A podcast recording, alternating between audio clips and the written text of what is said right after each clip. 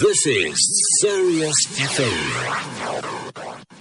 Yes, at that time of the morning, uh, where we join our very own uh, Mufti uh, Ebrahim Smith on his uh, segment of Quickfire Q&A. Uh, Mufti Sahib, Assalamu alaikum wa rahmatullahi wa barakatuh. Tell me, how are you doing this fine, uh, beautiful Jummah morning?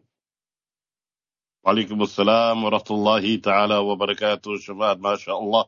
Uh, joining you for a second time today on this uh, first blessed day of uh, Jummah in this uh, brand new Islamic year. Alhamdulillah, all praise to Allah subhanahu wa ta'ala. That I just gave that other segment that we were on. I called it uh, the pertinent points show. So I added a name to that because I see that every morning uh, you're hitting me with some pertinent points uh, that people wants to be discussed on air, you know. So alhamdulillah, that may Allah make that segment grow also, G. Yeah, PPS, people. In, uh, yeah, for short.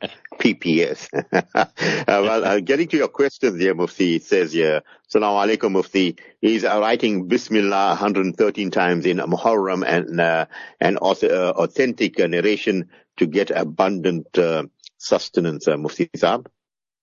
Gee, so we should be very, very careful during the month of uh, Muharram. A lot of misconceptions, a lot of fabrications, a lot of stories going around that, uh, you know, fabricating on behalf of Rasulullah which is a major, major crime and a major sin that Rasulullah sallallahu said that man kadaba alayya muta'ammidan falyatabawwa maqadahu min an-nar whomsoever lies upon me intentionally let him prepare his seat in the fire of Jahannam so uh, the above writing 113 times, that is not a hadith, it is not a narration. Perhaps it was given by some spiritual leader, some alim, uh, and uh, that is based on what they call tajriba, you know, their personal experience, but it doesn't have any foundation, any uh, basis in Sharia. So if a person chooses to practice upon it and wants to give it a try, that is entirely up to him as long as he, do- he knows that it, it does not have any uh, basis in Sharia. G.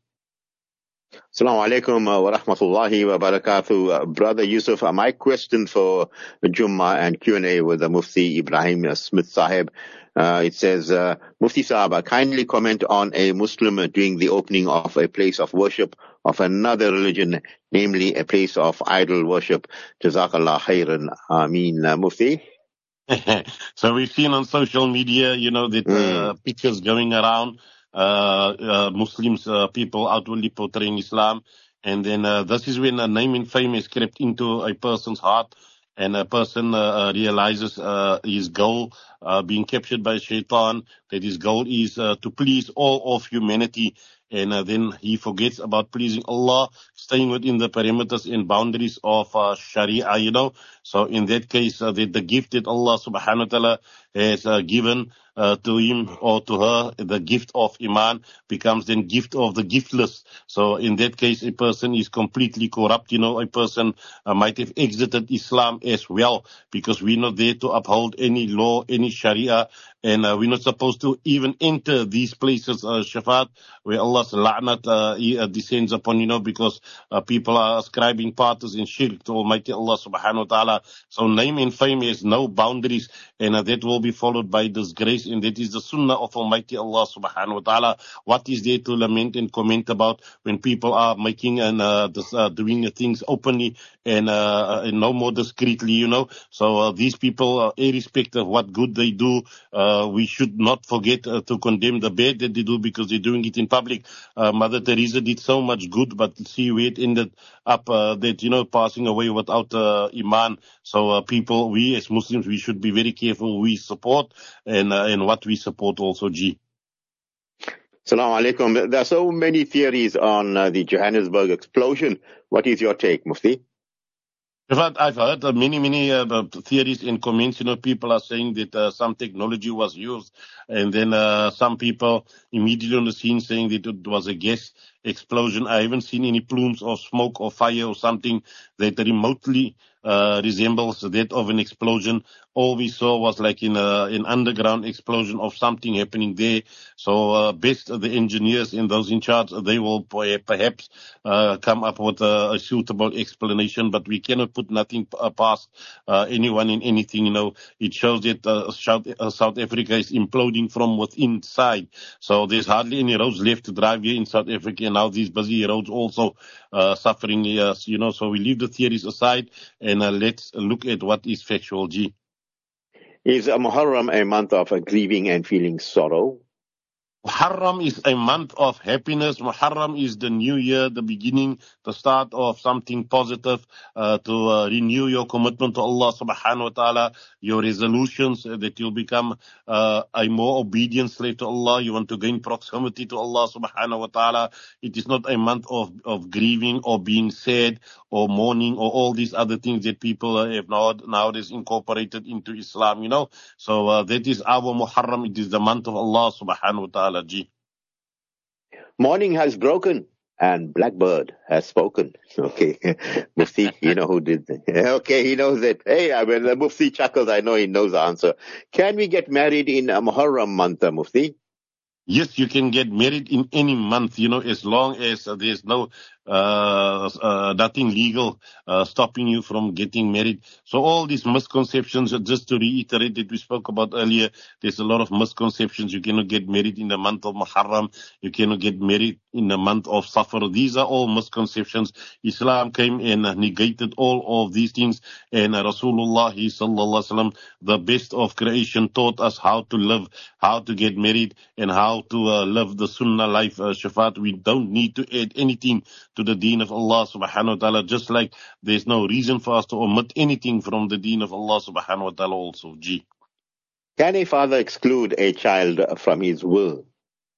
You cannot exclude anyone. Sometimes there's a dif- uh, difference of opinion between uh, father and between children, or some disrespect, or the father doesn't agree uh, with the the wife that the son might have chosen as his partner, or the daughter might have chosen a husband for herself. You know, and uh, by doing that, uh, the father or the family threatens to cut the child out of uh, the inheritance and out of the estate. You cannot do that. You cannot punish because in Allah haqqin haqqahu, says Rasulullah that Allah subhanahu wa ta'ala has given everyone that is due a right, a, a, a right in Islam. So you cannot exclude a child based on uh, your differences, based on your uh, uh, evaluation of the child. Even if the child misbehaves a little bit, you cannot do that. The child will only be excluded if the child becomes murtad or the child ends up killing the parent uh, or the mother or the father in that way that, uh, you know, la yarithul qatil, a, a person who commits murder by killing one of the parents, that child will not inherit from that parent. G. Mufti Saab, shockingly, so many organizations have benefited from the COVID fund. We were sold out to this agenda, Mufti. Yes, and that we've been saying for the last two, three years, it was all about the money. COVID-19 was the biggest heist in uh, recent times, uh, Shafat, where else did you see in the world that uh, billionaires became trillionaires and millionaires became billionaires and only the working class, the poor people, they are the actual ones that suffered.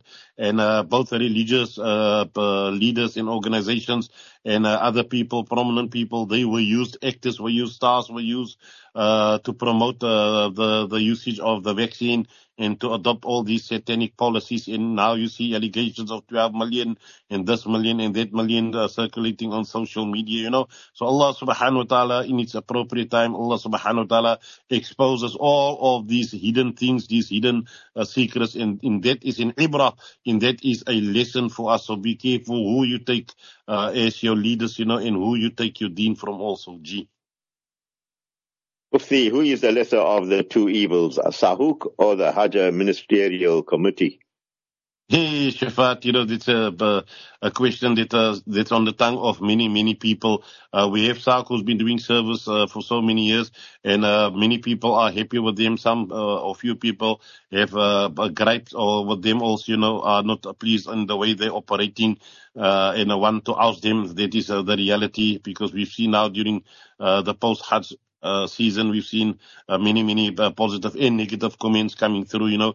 Then you have the ministerial committee, uh, which uh, is a mixture of Muslims and non-Muslims and uh, those excommunicated as well. So at this point in time, time will tell us that who are the lesser of the two evils. You know, I, I don't know why for the love of Allah would government want to get involved in our religious affairs? And uh, I think that will be my khutbah today, inshallah. That uh, why do they want to get involved in our religious affairs? They're not doing it uh, in the Christian religion, in the Hindu religion, in other religions. Why would you appoint? And uh, their uh, convenient answer would be that you, the Muslims, came running to us for help and assistance. So that's why we need to sort out our own internal affairs amongst ourselves using the principle of shura as Allah subhanahu wa ta'ala has taught us in the glorious Quran. G. How should a Muslim celebrate the new year?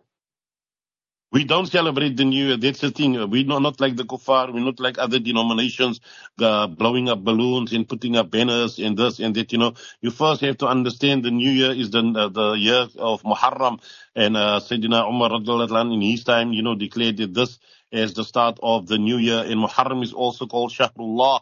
It is the month of Allah subhanahu wa ta'ala. And we've been encouraged to fast during the month of uh, Muharram. So now if you're going to be fasting, then there's no time for feasting feasting and celebrations goes hand in hand, you know fasting and celebrations doesn't go hand in hand. So if you really want to appreciate and show gratitude to Allah for granting you another year, uh, and you hope for prosperity and you hope for acceptance of du'as, then show Allah as Allah want to be pleased, and that is by fasting abundantly uh, during this uh, month of Muharram. Ashura is also coming up, the days of spending on one's family. All these good things are there.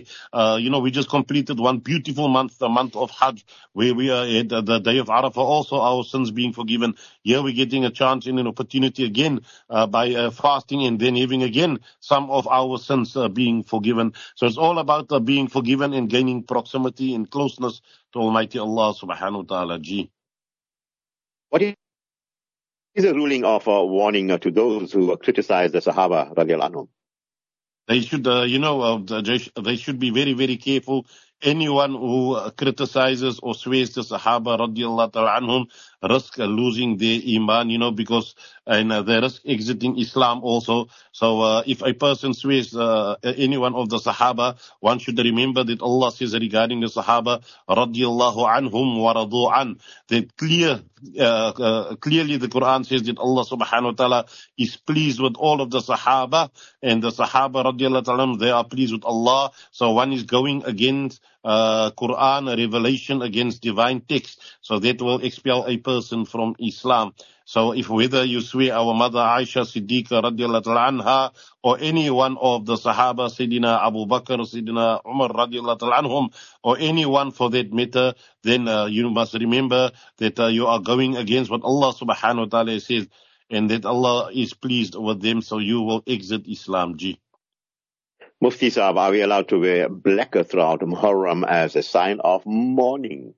There's no time for mourning. Uh, you know, the best times are evening and uh, not morning, you know, because during evening we perform Tahajjud Salah. So mourning is only when we mourn for people who have passed away. And that also Islam has uh, limited, you know, three days of mourning for a normal family member and then for a widower, four months and ten days. That's the only mourning Islam recognizes. Now wearing uh, black uh, shafat and wearing all of these colors, uh, that has got absolutely nothing to do with uh, Islam. That is for the religion of those people who masquerade as Muslims, you know, like the Shia, for example, in other groups, in other denominations out there. They are practicing on all these customs. That is not for us. That we, as the Ahlul Sunnah, that uh, we stick and we adhere to what Allah subhanahu wa ta'ala has, has taught us and what Rasulullah sallallahu alayhi wa has taught us. Gee, especially today, today is Jumu'ah Get wear your white sunnah thawb, uh, keep it clean, apply your itar, and uh, put your amama, use your turban, put surma, etc., and head off to the house of Allah subhanahu wa ta'ala early. G. Yeah, wear, wear your white sunnah thawb. Don't drop your dal goes on it, please. Yeah, then you got a problem. Mufti, can we use uh, halal nail polish? yeah, you know, I don't know how they put the name uh, halal on there. Halal sometimes normally refers to uh, uh, consumables. You know, perhaps they're referring to permissible uh, nail polish. You get two types. You want you get the one that has normal lacquer on top that doesn't allow water to permeate. It's a condition for the validity of wudu that the nails get wet also. So if it's not breathable and water doesn't seep through through the nails, uh, onto the nails, then your wudu would be invalid and your salah would be invalid. You need to you need to be very very careful applying these things when you're in a state of menses, etc. That you can do because you're not performing wudu or ghusl during those few days. But uh, risking uh, that uh, whilst you have to read five times a day salah, that is putting yourself in a taklif, you know. And scientifically, they have to prove to you as well that water will actually penetrate through that uh, protective layer that is included in the nail polish. Water will penetrate onto the nails. If it doesn't happen, then don't use it. It's not permissible. G. Mufti Sahaba, what's the ring of making a dua after completion of the Quran? You know that uh, the great Sahabi Anas bin Malik radiallahu ta'ala that it was his tradition that, uh, you know, it's uh, recorded in the uh, Sunan of Ad-Dailami, uh, uh, that after completion of the Holy Quran, he would gather his family and then he would make dua after that, you know, because so many people believe that the dua after the completion of Khatmul Quran is accepted. So there's nothing wrong with it. Uh, the Sahabi radiallahu anhu was one of the illustrious Sahaba uh, radiallahu anhum, you know, and they practiced upon that. So if we didn't see anything wrong with it, then for us there's nothing uh, wrong in doing that also. And may Allah subhanahu wa ta'ala accept the du'as that are made after the completion of the glorious Quran. G. We'll make this the last question here, Mufti. Assalamu alaikum. When giving azan, do you have to raise your hands to your ears? Yes, uh, Shafat, it is preferable and mustahab and better for you to raise your hands, you know. So you should remember in those days there were no mic system, no amplifying system, and all of these things were used also and uh, uh, in order to uh, to allow the sound to travel far and wide. So if a person wants to do that, there's no problem, there's no harm in uh, doing that, uh, it would be uh, permissible, G. Well, Mufti Saab, brilliant indeed. Uh, you have a, mashallah, beautiful day ahead and a, a top Jummah lecture waiting for the Ummah. Your parting words? Inshallah, Shafat, you also, and you know that we say that may Allah grant uh, each and every one of us, uh, the, may Allah make this year a very, very special year for each and every one of us. Forgive our sins, overlook our shortcomings, and grant us a good ending from this world. Jazakumullah khairan. Assalamu alaikum wa rahmatullahi ta'ala wa barakatuh. Wa alaikum salam wa rahmatullahi wa barakatuh. Yes, uh, Jazakallah khair uh, to uh, Yusuf Asmal for doing a brilliant top tech and also to all the listeners that they send and their correspondence. Uh, keep it locked on to Sirius FM for beautiful broadcasting, lovely nasheed interspersed from the, uh, from the team and I till we meet you again. We bid you. Assalamu alaikum wa rahmatullahi wa barakatuh.